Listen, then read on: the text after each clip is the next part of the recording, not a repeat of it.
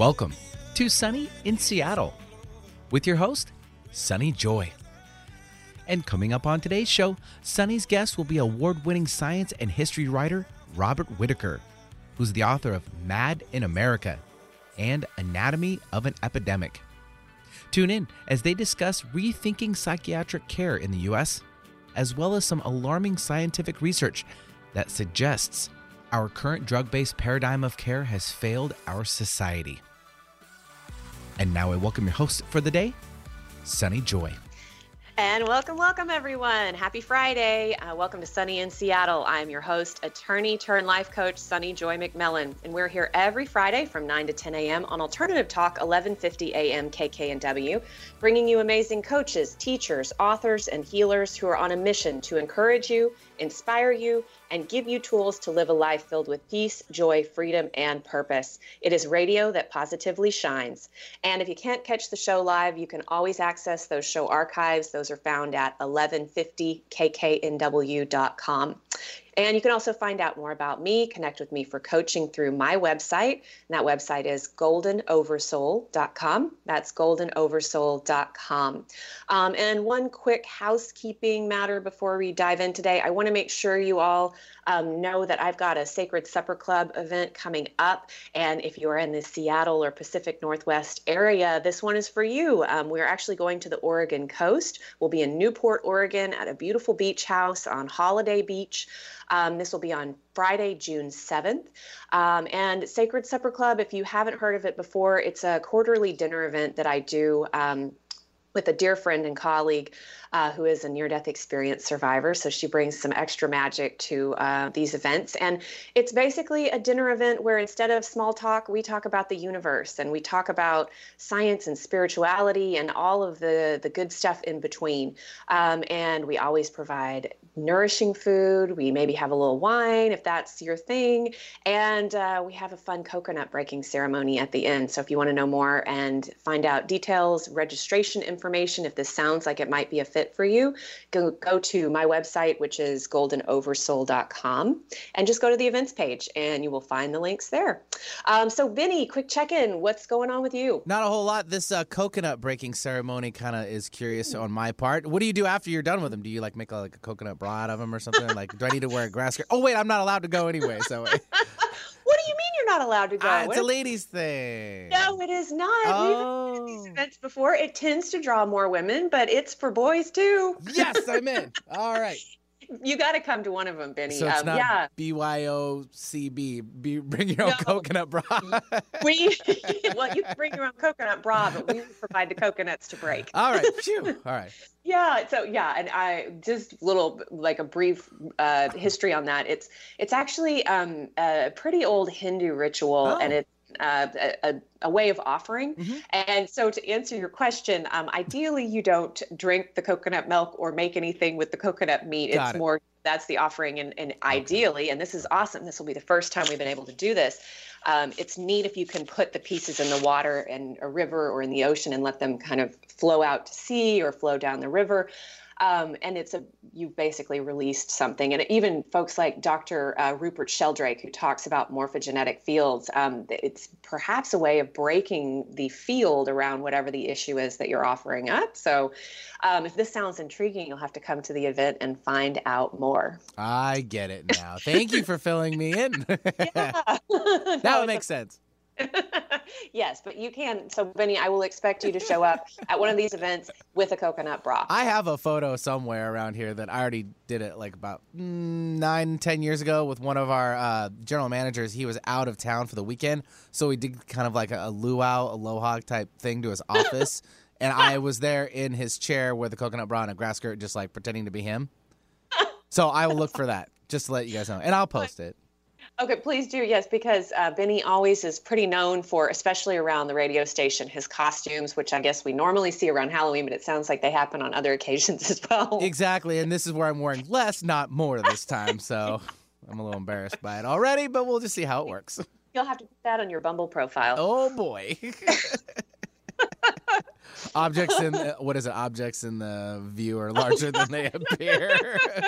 Okay, we're just gonna leave it at that. no, no, no, no, not below the belt, above the belt. okay, now it's kind of funny. Okay, Phew. what an awesome segue right into kind of a serious topic. For you make today. it work. yeah. Okay. Well, thanks, Benny. Um, okay, so um, as Benny mentioned in our intro, we have got a fantastic guest on today, and I want to just give you a little bit of background um, on him, and then why this subject is important to me, and and how I came to learn about uh, Robert Whitaker's work. So um, Robert is an American journalist and author who has won numerous awards as a journalist covering medicine and science, including the George Polk Award for Medical Writing, and a National Association for Science Writers Award for Best Magazine Article. In 1998 he wrote a series on psychiatric research for the Boston Globe that was a finalist for the Pulitzer Prize for Public Service.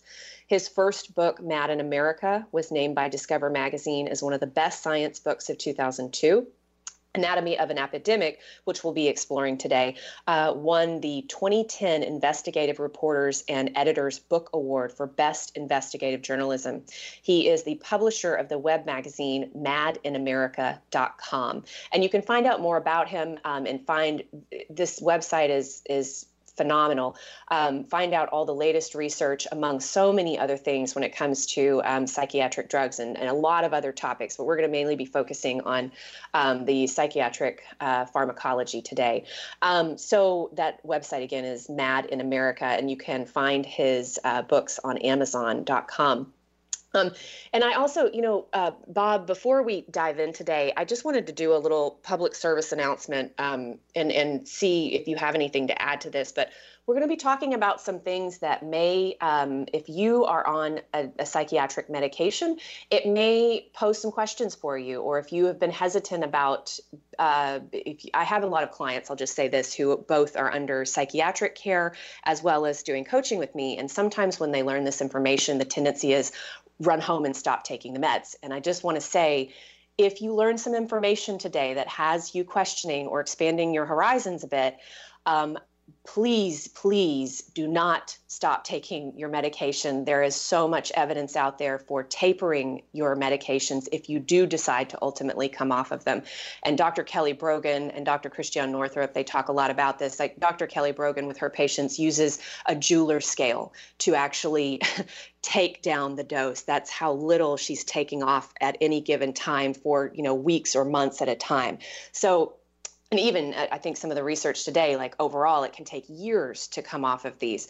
So please, if you learn something today that has you thinking, don't just immediately run out and stop taking your meds. Okay, Bob, welcome to the show. Uh, it's nice to be here, and I, am glad you uh, led with that public service announcement. I think that's a really important message.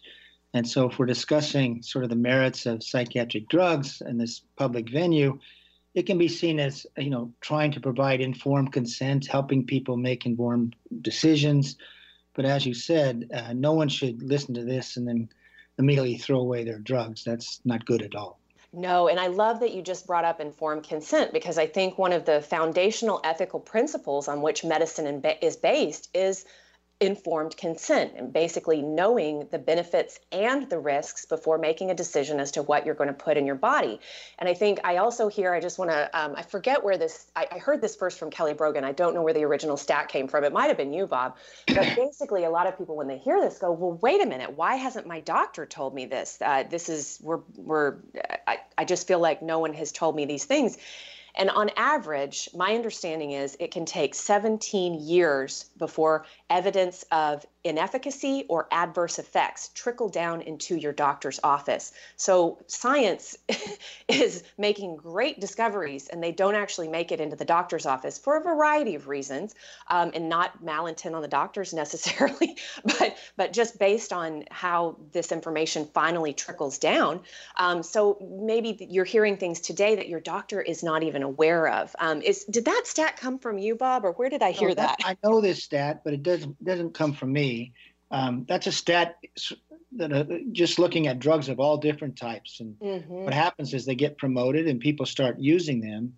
And then as information comes up about maybe their lack of effectiveness over time or more adverse effects, there's no machinery for really promoting that through the larger, um, you know, society or even to doctors because all the machinery is really devoted to sort of selling products. I'm talking about pharmaceutical companies or even you know you have a professional guild like the American Psychiatric Association.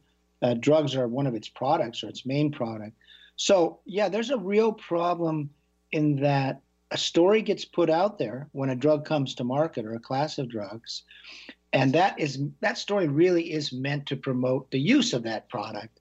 And when negative information starts piling up, um, there isn't a real mechanism for making that known in society or making it known to doctors. And so, as you said, often the prescribers, you know, they're in the dark too. They can't give informed consent because they they don't know have the information. Exactly. Yeah. And one of the reasons this subject is important to me, um, so I'll just a little background. Most of my listeners know I was raised um, in Texas, and um, I I was told growing up that plaintiffs' attorneys were ambulance chasers, and that you did not want to be on that side of the fence. And I ended up marrying my my ex husband, who has since passed away, but um, was a dear friend until the time of his passing. But he was a plaintiff's attorney who did um, toxic tort uh, law, and basically he was like Erin Brockovich. So he would sue chemical companies who were polluting water sources, for example, or he also sued pharmaceutical companies, uh, pharmaceutical companies when they had been fraudulent in, in either falsifying or skewing studies and not being honest about the adverse effects. And then you've got people who are, um, you know, committing suicide when they go on an antidepressant. You've got people who um, are developing cancer and were not told of the risks when they went on a particular birth control or something. So it, it, I really, there was a lot of cognitive dissonance in the very beginning of our relationship. But as an attorney, and I read the case law and I started going, oh my gosh. And you see these liability documents and these companies. Um, and I know there are a lot of really good companies doing wonderful things out there. There are good people and bad people, I think, in all camps, ethical and unethical, in all sides of the law and of companies and everything. but um, just when you start seeing some of the liability documents that show like what they have hidden, it really became alarming and I had to change my tune. And ultimately, I was so proud of him for being a champion for people where you know certain gov- governmental agencies and certain companies were not being honest with the public and who else is going to hold them accountable if there are no regulations who else is going to make products safe for people or hold companies accountable for what they're doing. And so this is this is an area that is um, I'm pretty passionate about. And so I, I, discovered Robert's work through Dr. Kelly Brogan. Um, she based, she, I remember her saying in one of in her book, A Mind of Your Own, um, that when she she used to be a dyed in the wool Western allopathic psychiatric practitioner who regularly uh, prescribed psychiatric meds to her patients, primarily women, a lot of them pregnant and breastfeeding. And then she got pregnant with her first child, and she started actually looking at the research and was uh, pretty horrified by what she found. And she she describes Robert Whitaker as one of her main uh, inspirational sources that opened her eyes and got her looking harder. And so I feel really honored to be able to talk to you, Bob, today about um, you know what you have found in in your uh, study of decades upon decades of the scientific literature that the public is not even aware of. Um, so let's just, um, with that intro from me and my my soapbox spiel about why I'm passionate about this, why a lot of people might think, okay, so Bob must be biased, like he must have something out, you know, against uh, drugs or pharmaceutical companies, but it's actually quite the opposite. You started as a believer in conventional wisdom. So can you tell us a little bit about what got you interested in this in the first place? Yes, I, I think this is actually very important because often if you do criticize sort of prevailing wisdom or a prevailing narrative that is seen as scientific based, people say, ah, you must be biased. Well, my background was as a, I was a newspaper reporter covering medicine and science for a long time. I was also director of publications at Harvard Medical School for a time. And in those positions, what, what you're really sort of geared to think about are, are, are progress, advances in medicine. And um, my understanding of psychiatry in the 1990s was that it was indeed the case for psychiatry as well.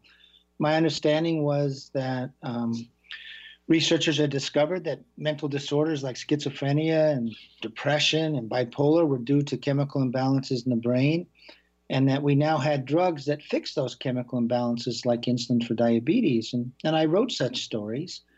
And that's a story of an unbelievable advance because given how complex the human mind is, the human brain is, the idea that researchers could identify the very molecule that causes madness or causes depression and fix it, I, I, it's hard to imagine any greater medical advance than that, given the complexity of the human brain. And then what happened was in the 1990s, I did come upon some research, you know, studies that seemed abusive of psychiatric patients. So I began looking more and more into psychiatric research. And then what I did is during the 1990s, we got these new antipsychotics that came to market. They were called atypical antipsychotics. And they were said to be so much safer and better than the previous generation of antipsychotics, Haldol and Thorazine and those drugs. So what I did is I used a Freedom of Information request to uh, look at the FDA reviews of those drug trial, trials of those drugs, which will be presented as breakthrough drugs. And what I found was that, in fact, a number of people had died in those trials. And second, the um, FDA had said your trials are bi- biased by design against the old drugs. This is what they said to Janssen and Eli Lilly. And they said there's really no evidence that these new drugs are um, any better than the old ones. So what happened was I began to question that narrative of uh, chemical imbalances that were fixed by drugs and the new drugs being much better. And given my training as a science reporter, I just really wanted to look at what the science said. And the moment that really, so I, I did this series in 1998 um, that looked at these abuses of patients in psychiatric settings. But at this time, I still had a conventional understanding that the drugs fix chemical imbalances in the brain, like with schizophrenia, and that uh, which was due to a dopamine, you know, which was due to too much dopamine. So I still that was still the framework for talking about some of these abuses. But then what happened was this: I uh, after that study, um, after that my series ran, I began calling some psychiatrists and saying, leading psychiatrists saying, hey, listen, I'm just interested. Can you tell me where you actually found that depression is due to too little serotonin, or where you actually found uh, where schizophrenia is due to too much dopamine? And I swear to God, they told me this that's a metaphor. Uh-huh. And, I, and I, I said, I understand that like insulin for diabetes is a metaphor, but where did you find that people with depression had too little serotonin? And I swear to God, they said, well, we didn't really find that. and that was this moment where I sort of gasped and I said, so the public is being told a false story? And what they explained to me was, well, yes, but it gets people to take their drugs and we know the drugs are good for them.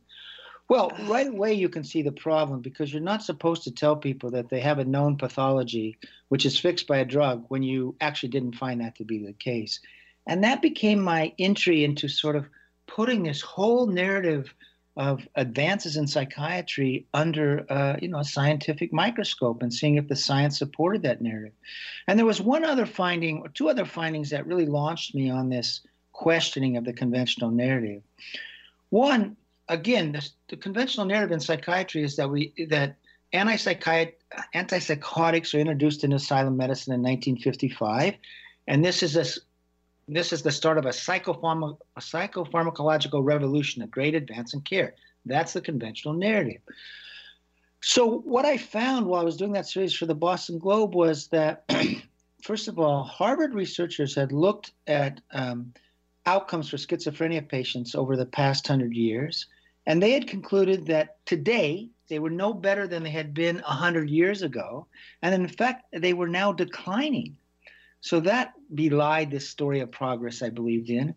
And then I also came upon studies done by the World Health Organization, two studies that compared outcomes for schizophrenia patients in, in three developing countries or poorer countries India, Colombia, and Nigeria, with outcomes in the US and five other, quote, developed countries. And each time, one study was two years in length, the other was five years in length, they concluded that they found that outcomes in the poor countries, and particularly India, and Nigeria were much better than in the US and these other rich countries. And I said, well, why would that be? Because, you know, we're so proud of our medical advances, et cetera. Mm-hmm. And then in the second World Health Organization study, the researchers had looked at medication use and they had hypothesized maybe the reason for the better outcomes for schizophrenia patients in the poor countries is that they're more medication compliant, which is a valid hypothesis that the medications are supposed to be so essential. And what they found, however, was that in the poor countries, they used the drugs acutely, in other words, for short periods of time, but not chronically. They did not maintain their schizophrenia patients on antipsychotics long term. Whereas, of course, that's that's the um, recommended form of care in the U.S. and other developed countries. So, all of a sudden, I was being presented with data that didn't fit with what I had known to be true, which was this story of progress. And so, basically, what I began doing, and this is what informed MAD in America, was just looking at well, what does the research really say about these things? And when you do that, you find a whole nother story in there that is you know, quite upsetting actually. And it begins with the fact that the whole chemical imbalance story was was a hypothesis that was really discredited in the 1980s. Yeah, and I just want to say, you know, for those out there listening, the first book that he just mentioned, Mad in America, um, really looks at the history of schizophrenia in America and then examines how the drug companies in the 80s and 90s basically skewed their studies to prove that new antipsychotics were more effective than the old, and then, of course, kept patients in the dark about what the dangerous side effects were. So then, fast forward to the book that we're um, diving into today, Anatomy of an Epidemic and uh, you know we're talking about a lot of there are a lot of statistics and there's a lot of research out there. And so sometimes your eyes may glaze, glaze over if you're thinking oh gosh i don't know you know i'm not a science person. Let me just tell you this book reads like a mystery thriller. And this is not just a bunch of statistics. This is basically Robert poses a question, and we are we are basically working together as you read the book to solve the mystery. And he leaves a lot of it up to you to draw your own conclusions, just presenting you with the actual scientific research that's out there that you or I or maybe even your doctor has never seen before. So don't be scared off by this being um, a, a pretty meaty topic. It is actually quite entertaining if you do read the book from beginning to end because it's also not just about the research research, but it's about a story of psychiatry and its fall from grace and how they tried to recover their image. And again, there are wonderful psychiatrists out there, but this is there is a there is a a theme and there is a storyline that Robert has picked up on from looking all the way back you know, into the eight or the 1900s and before, all the way up to present time. And it really is an interesting story. So I'll just say that before we um, get into it. Um, and let me, Benny, do you think we should take our break right now before we get into the meat of the book? Uh, no, let's hold off. You go ahead and continue if you want just a little bit. Let's tease a little bit. Okay. By the way, that was a be- that was a wonderful description of the book. oh yeah, right. that was really great. sure. No, I just I want people to read this, so I don't want them to be scared off and think it's just a bunch of science that will be over their head. Because I am, believe me, that's why I went to law school. Science was not my forte, but this book is very approachable. That's so. okay, so Bob, um, what so what is anatomy of an epidemic about like what was the what was the conundrum and the question that you were trying to answer?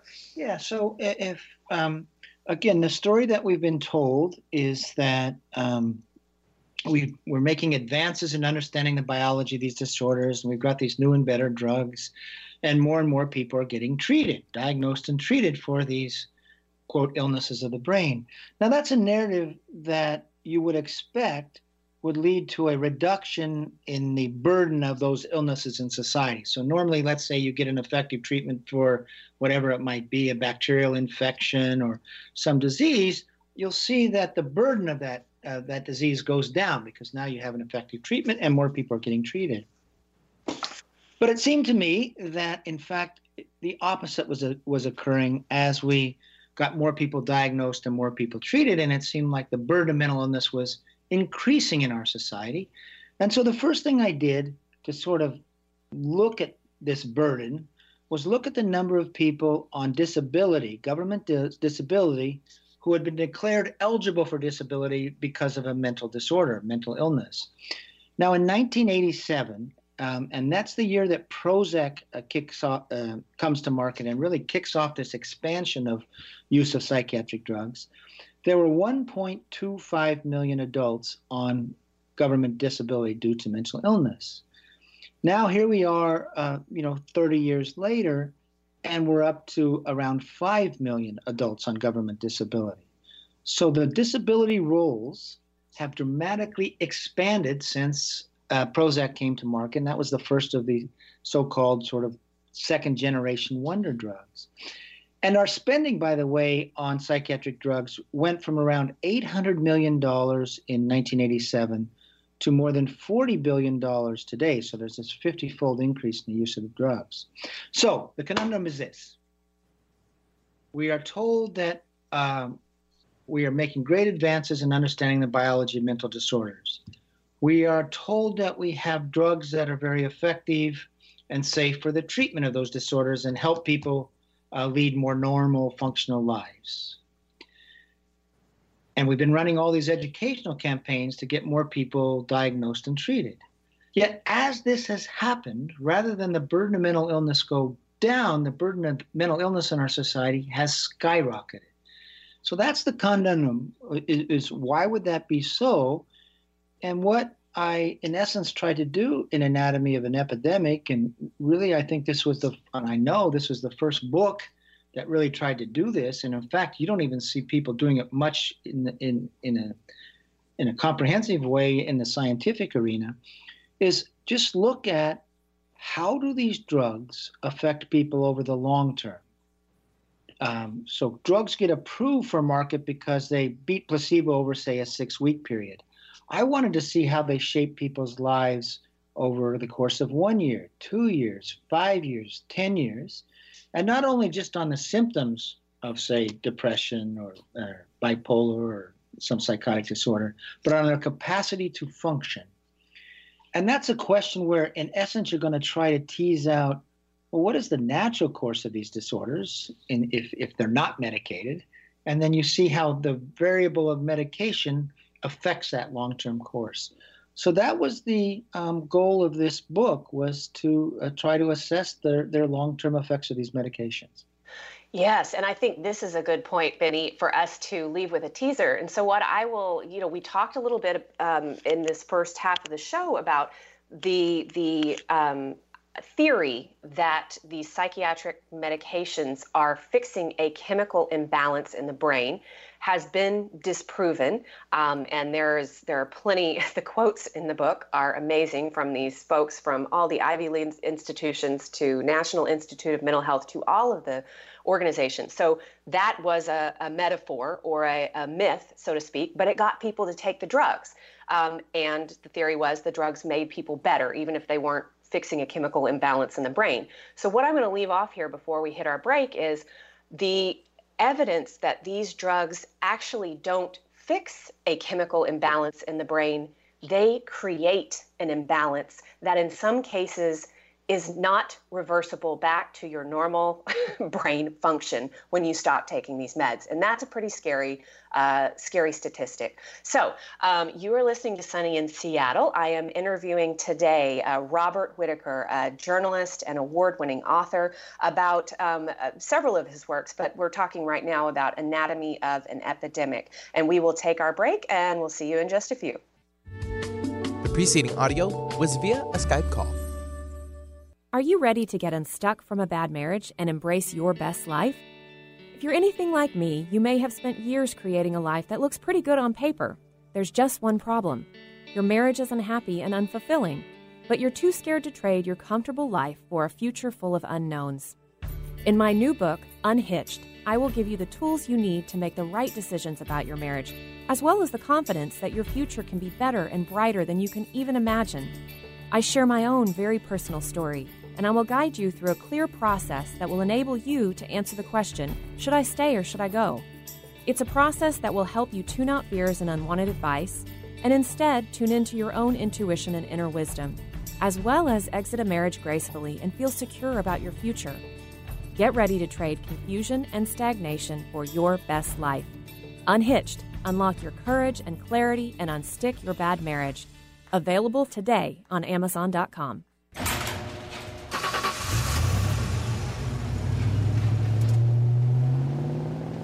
I spend a lot of time in the garage, but even more time in the rain, sleet, and mud. In 95, I helped tow your moving trailer. In 05, I helped you get out of a ditch. Yeah, I know I'm a bit rusty, and sadly in 09, it was sparks from me. Your handy chains. Dragging behind your truck that accidentally started a wildfire. Sparks from dragging chains can start a wildfire. Spark a change, not a wildfire. Visit smokeybear.com. Brought to you by the U.S. Forest Service, your state forester, and the Ad Council. Only you can prevent wildfires. Sunny in Seattle, radio that positively shines. Alternative Talk 1150 is your sports organization's safe bet when it comes to airing your team's games. Our players are all seasoned professionals when it comes to sports programming. Imagine your games being heard on local radio. Your team deserves the MVP treatment. Call 425 653 1150 today to learn how affordable and fun it is to broadcast your games on the radio. Call 425 653 1150 and make your next season something special. That's 425 653 1150. Alternative Talk 1150. It's good for what ails you. This statement has not been evaluated by the FDA. And welcome back to Sunny in Seattle. Um, I'm your host, Sunny Joy. I am joined today by American journalist and author Robert Whitaker, talking about uh, his book and his work um, investigating uh, psychiatric medications and um, and psychiatric care in America. Um, the book is Anatomy of an Epidemic. If you want to check that out um, after the show today. So we left on a bit of a cliffhanger, um, and so I know a lot of um, I was I have been under the care of a psychiatrist as an adult. I'm not currently on any medications, um, but I do remember being told, uh, you know, in the doctor's office that this drug is fixing a chemical imbalance in your brain. And a lot of my friends who are on antidepressants and anti-anxiety meds are all told this is fixing a chemical imbalance. So we've already talked about, and if you want all the detailed scientific literature, and this is peer reviewed, evidence based research on the chemical imbalance theory basically being a myth, um, you can find that in the book. But on not just it being a myth, um, so let's say that was a myth, but the drugs actually do make people better. Uh, I mean, that's at least I mean, I don't know, arguably, maybe continuing the use of medication or at least being more informed. But what you found in your review of the scientific literature is that in most cases, these drugs actually create chemical imbalances in the brain, some of which may not be reversible when you go off the meds. Um, so, can you speak to that a little bit, Bob? Yeah, this is, I think, maybe that the, the the most disturbing part of this whole story. So let's do the low serotonin theory of depression. So the way that theory got, um, the way the hypothesis arose was they came to understand that antidepressants uh, perturb normal serotonergic function in a way that up serotonergic activity. Okay, so they said, well, if the drugs up serotonergic activity, maybe people with depression have too little serotonin. So that's where the hypothesis arose. But then they had to do studies of people with um, depression and see was there anything uh, abnormal ab- about their serotonergic system. And as early as 1984, the NIMH said, we're just not finding it. And in 1998, for example, after many, many decades of such research, the American Psychiatric Association said there is no real serotonergic uh, deficiency in depression. Okay, that's the first half of that story. Mm-hmm. The second half is this. So you go on a drug um, that ups serotonergic activity. Your brain, being an incredibly neuroplastic organ, has all these feedback loops, and all of a sudden the feedback loops start screaming, uh oh, because of the presence of the drug, we have too much serotonergic activity going on. And so, what it does then in compensatory response is it dials down its own serotonergic machinery. So, neurons that put out serotonin begin putting out less serotonin. And the receiving neurons, the neurons where that um, molecule of serotonin binds to, they actually de- um, decrease the density of their receptors for serotonin. So, what researchers discovered was this you didn't have a low serotonergic uh, problem before you went on an antidepressant, but afterwards you do. because the drugs, by causing and uh, putting the accelerator on uh, serotonergic activity, cause your brain to put the brake on its own serotonergic activity and dr- drives it into a subsensitive state. And the way to imagine this is um, just think of the drug in this case as an accelerator, and in response, your brain puts down the brake. And researchers say the brain is trying to maintain a homeostatic equilibrium, its normal functioning. Okay, now you now you try to go off the drug. Okay, so you remove that accelerator but now your brain is still in this subsensitive state. It still's got the brake down. Now that, in other words, you do now have a chemical imbalance. That's going to cause all sorts of withdrawal effects. And now the question is, if you've been on these drugs for a longer period of time and come off, will the brain reset itself back to a normal level of serotonergic activity? In other words, will its neurons increase the density of its serotonergic receptors back to a normal level? Will the, the neurons that put out that neurotransmitter, will they start putting out the normal amount?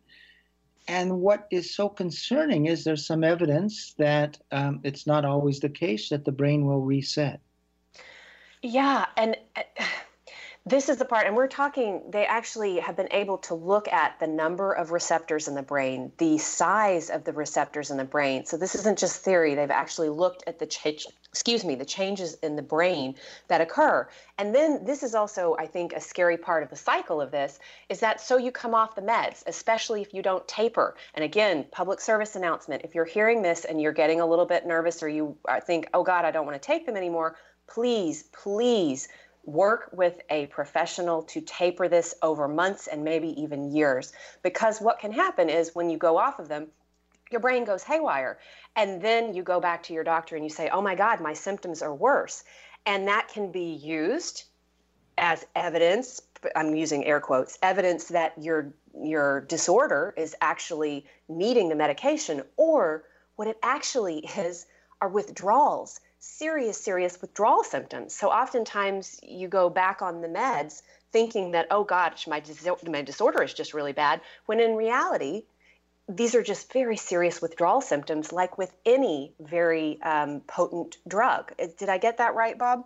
Yeah, absolutely. There's been an incredible confusion. I mean, what, what, just as you said, the medical establishment, the psychiatric establishment, for the longest time would assign any sort of symptoms that appeared upon stopping drugs as a sign that the illness was returning, even though the symptoms of uh, when you've withdrawn from drugs may be very, very different from when you know you first first developed the disorder. In other words, they're really not the symptoms of the disorder; they're symptoms of something different.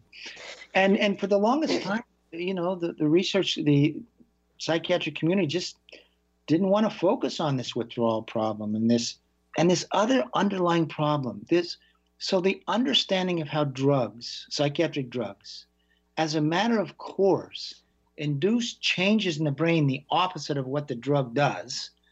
So, for example, antipsychotics act as a brake on dopamine activity. They found, and this goes back to the late 70s, early 1980s, that in response, the brain ups its own dopamine activity.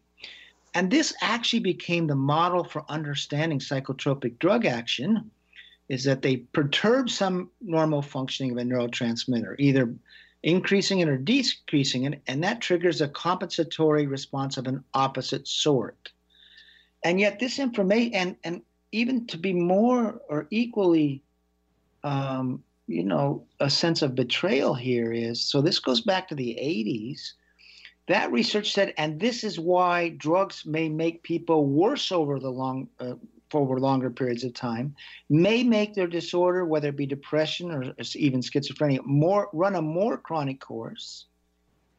That goes back to the 80s, this worry about chronicity. And also, this would explain why you have withdrawal symptoms, and also maybe why you have so many adverse effects with these drugs because you're not normalizing function, you're abnormalizing function. So that was actually present, that understanding was actually present in the research literature uh, going back to the early 1980s. And it was so threatening to the story that psychiatry as an institution was telling itself and telling to the public, and the story, of course, that the drug companies wanted to tell, that it just wasn't um, promoted, you know, to the larger medical community or to the public, and that's the betrayal, because that science was there for a long time.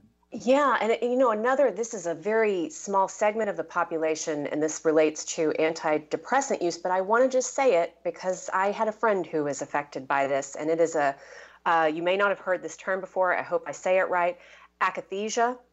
And it actually, in certain segments of the population, and it's a small percentage, but the thing is, we don't know who it's going to affect. But this is when you start taking an antidepressant, uh, it induces feelings uh, or suicidality and homicidal behavior. Um, and so there are some really scary stories, and these were these were effects that um, were hidden when the research was presented to the FDA. Now there has been, thanks to numerous uh, lawsuits, there is now a black box warning, I believe, on most antidepressants that it can cause this. But until we know who that's going to affect, it seems very scary to have this very commonly administered medication out there circulating so widely. Yeah, I mean this and this goes. I mean, by the way, it can happen with antipsychotics too. Oh, I didn't realize the, that. Especially the older ones. Yeah, akathisia was uh, first described in patients treated with antipsychotics in the 1960s, and then there was research in the 70s and 80s that tied it to increased self-harm and increased violence and even homicide. And you know, and as you said, it can. There's also antidepressants can also stir akathisia. Yeah, this is part of the informed consent question. I mean, even if let's say it's 1% or something, or 2% of people, it's actually higher than that, but let's say it's a small percentage that suffer akathisia. Well, when it can have such devastating consequences, you would think that doctors, when they, you know, were talking to patients and, you know, speaking about the risks and benefits, they would mention this. But mm-hmm. it doesn't get mentioned. That's the problem around informed consent. And yeah. the other things is if it's mentioned, you're going to be on the alert for it, right? You're going to say, ah, I'm starting to feel suicidal. I never used to, or I'm starting to feel aggressive. And you could say to yourself, uh oh, since that didn't happen before, this is undoubtedly, uh, you know, an effect of the drug. And akathisia, you often see people are very, have a lot of inner agitation. They can't sit still. So they would recognize, or loved ones could recognize that this was an adverse effect. But if you're not warned about it, you, you're not sort of on the alert for this adverse effect. Yes, yes. And again, I just want to emphasize, you know, what we're talking about today, we're not trying to sway you one way or the other. We just want you to have the information so that you can make the decision that is right for you and your family. Um, and speaking of which, Bob, this brings up, I want to make sure we cover this topic. Um, I was just, it's an understatement to say that I was horrified when I read the research um, when it, as it regards to children and some children um, being put on antipsychotics now in ages two or three.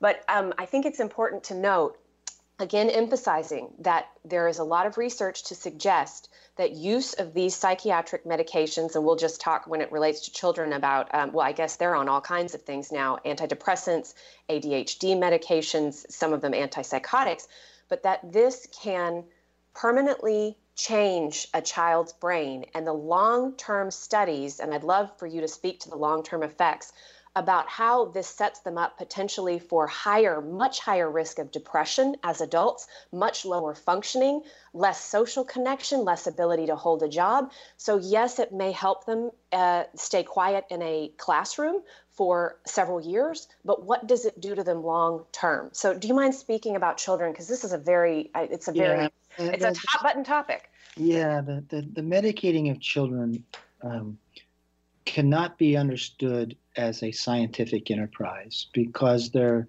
is not any sort of compelling research that tells of you benefiting these kids. Um, it can only really be understood as a marketing enterprise, and you know, basically expanding the, the, the use of drugs into this age group. So each of these different classes of drugs um, has different problems with stimulants, there is the there are a number of problems with stimulants, but maybe the most uh, profound one is that with a stimulant, you're basically setting people, the children, to go through a cycle. Stimulants, you know, causing a, uh, is sort of an acceleration of activity, right? Mm-hmm. It's an upper. And then, of course, as anybody who's ever taken uppers knows, you then crash, right, when the mm-hmm. drug wears off. So you start going through this cycle of where you get you have this upper effect and then you crash into a, a, a downward effect and what are you doing you're setting up the very cycle that gets uh, kids diagnosed with bipolar disorder so one of the things you'll happen you'll see with one of the risks with stimulants is in fact uh, that they'll move on to this more severe diagnosis. And once they get the diagnosis of bipolar, they're put on any myriad of drugs and they're seen as becoming chronically ill. Um, but the other thing is with, say, stimulants, which are probably in some ways the milder of the three class of drugs, um, there's been several long term outcome studies of kids medicated for ADHD, and none of them are um, uh, positive for the drug treated kids. The biggest one done in the United States was called the MTA study. It was uh, begun in the 1990s. And they did show after 14 months that the medicated kids had a, a little greater reduction of um, ADHD symptoms and might be reading better after 14 months. And that was the finding that was presented to parents and is still presented to parents today saying, this is why you know your, your kid should be on these drugs. But they don't tell us what happened at the three year results or the six year results. At the end of three years, the researchers said that being on stimulants was a marker not of benefit, but of deterioration. So think about that, but of deterioration. Mm. And at the end of six years, the kids who were medicated were more likely to be delinquents, more likely to have, um, you know, ADHD symptoms, uh, more likely to be functionally impaired. In other words, they were doing worse and yet that information is never is never you know presented to the public. Now, there's been a study in Canada that basically came up with the same results. There was one in Australia that came up with the same results. And as one uh, long-term researcher, psychologist named Alan Sroufe, wrote, I think it was in 2013 or 2014, there has never been a study of ADHD kids that has found any benefit in any domain of functioning over the long term. No benefit in any domain of functioning, which means at this point you're just going to, you know, tally up all the adverse effects, which is risk of bipolar, there's some stunted growth, some cardio cardiovascular possible problems, and you know, greater risk of being diagnosed with depression later on, and so on and so forth. So, given that research, why would we be medicating 5% or 8% of our kids with stimulants? With antidepressants, those try so at least with stimulants, you, they supposedly cause some changes in behavior over the short term that help kids in, in, the, in the classroom. With antidepressants, um, those drugs weren't even seen as effective over the short term in, in curbing um, depressive symptoms what what happened is basically pharmaceutical companies spun their results to the public, but they did not show efficacy. And so what you're left with is again, you know, tallying up all the adverse effects. And what are those are? Well, antidepressants can stir manic reactions. You have that problem. Uh, they can stir like gastrointestinal problems. They can mute emotions. They can cause sexual dysfunction. They increase the risk of suicide in kids. So you have all these negative effects. And again, as you as you said, Sunny, at the beginning of this, you're going to change these kids' brains. If they stay on these drugs, they're not going to be the same person they otherwise would have been. Their brain just will be different. And finally, antipsychotics is just, I mean, giving antipsychotics to kids for any length of time is, I, I, I think it's basically abuse. Mm-hmm. I mean, you're going to cause metabolic problems. You're going to mute their ability to respond to the world. They won't move around as well. Uh, antipsychotics have been shown to shrink the brain. Uh, you can cause tardive dyskinesia, which is a, a type of motor dysfunction. And in the only government study of the long term effects of antipsychotics for, quote, psychotic children, they found that after I think it was about six weeks, the drugs, the kids stopped getting better and then most of them begin, uh, if anything, getting worse. And the researchers, the NIMH researchers, concluded that at the end of 14 months, quote, few kids benefited on these medications. The majority were harmed. Mm. So why are we giving antipsychotics to these kids? And as far as giving antipsychotics to two-year-olds and three-year-olds, I mean, that's just plain criminal. Yeah, I it just blew me away um, reading about this. And you know, we've only got we've got like less than five minutes left of the show, Bob, and I still have so many questions. But I don't want to leave people on such a low note. Um, you also have a chapter on solutions and some really innovative approaches to psychiatric care, and it's not eliminating all of the uh, the psychiatric meds. It's just using them judiciously only when they are needed in those very specific cases. And so there is some hope. Um, can you just spend maybe two or three minutes talking about what what you're excited about in what's happening sure. out there? I mean, it, this is the point of all this. If you have an honest uh, impression of what this mainstream and this you know the drugs do and if you see that they have all these limitations or problematic things you can rethink what is possible and then you can use the drugs sort of as tools especially in adults sort of as you know adjunctive tools over the short term. But what you see is in in in in other in countries or organizations that have rethought this and are sort of developing environmental uh, type approaches to helping people including psychotic patients you see that they can get much better outcomes. You, they can also turn the problem away from becoming chronic into an episodic problem including psychosis. And really what they all of these other these alternatives have in common is they're seeing human beings as having an inner resilience that that if it's properly nurtured they can draw on. And what we need is therapies that enable people to call on that resilience and also create better environments for people. And you start thinking well if people are depressed or you know maybe even psychotic uh, you start thinking well what do we all need to stay well or to be well and you think, well, we need um, purpose in life. If you're kids, you need to feel safe. Um, it's it's it's it's good to have shelter, good food, sleep well at night, uh, have friends, have someone to love, someone uh, have someone to love, and have someone love you. So you st- when you think of it this way, how do we nurture resilience, and how do we uh, use the environment to help people get well? You start thinking, well, what do we all need to get well, and how do you start supplying that? And in in Finland, for example, northern Finland, they've adopted this approach in, uh, to, to even their first episode psychotic patients about building a community back around the person who's psychotic. And five years later, 80% of their first episode psychotic patients are working or back in school and asymptomatic those outcomes are so much better than any other outcomes you see in the Western world. And in the northern Finland, they use drugs in this way, antipsychotics in this way.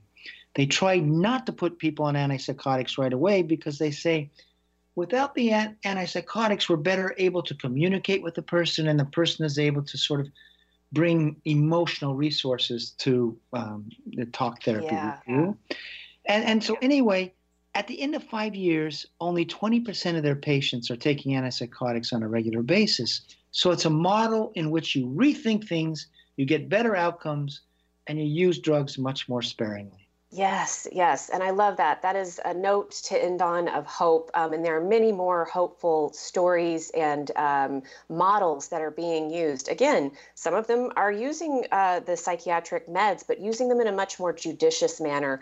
Um, so, yeah, again, one more PSA. If you've heard something that makes you not want to take your meds anymore today, or at least has you questioning, please please work with a professional to taper over months to years because that is the what the research shows is the only way to do it without potentially having some debilitating um, and pretty pretty severe side effects. So bob whitaker thank you so much for being on sunny sunny in seattle today. Sunny thanks so much. It's been a real pleasure. Thanks for yeah.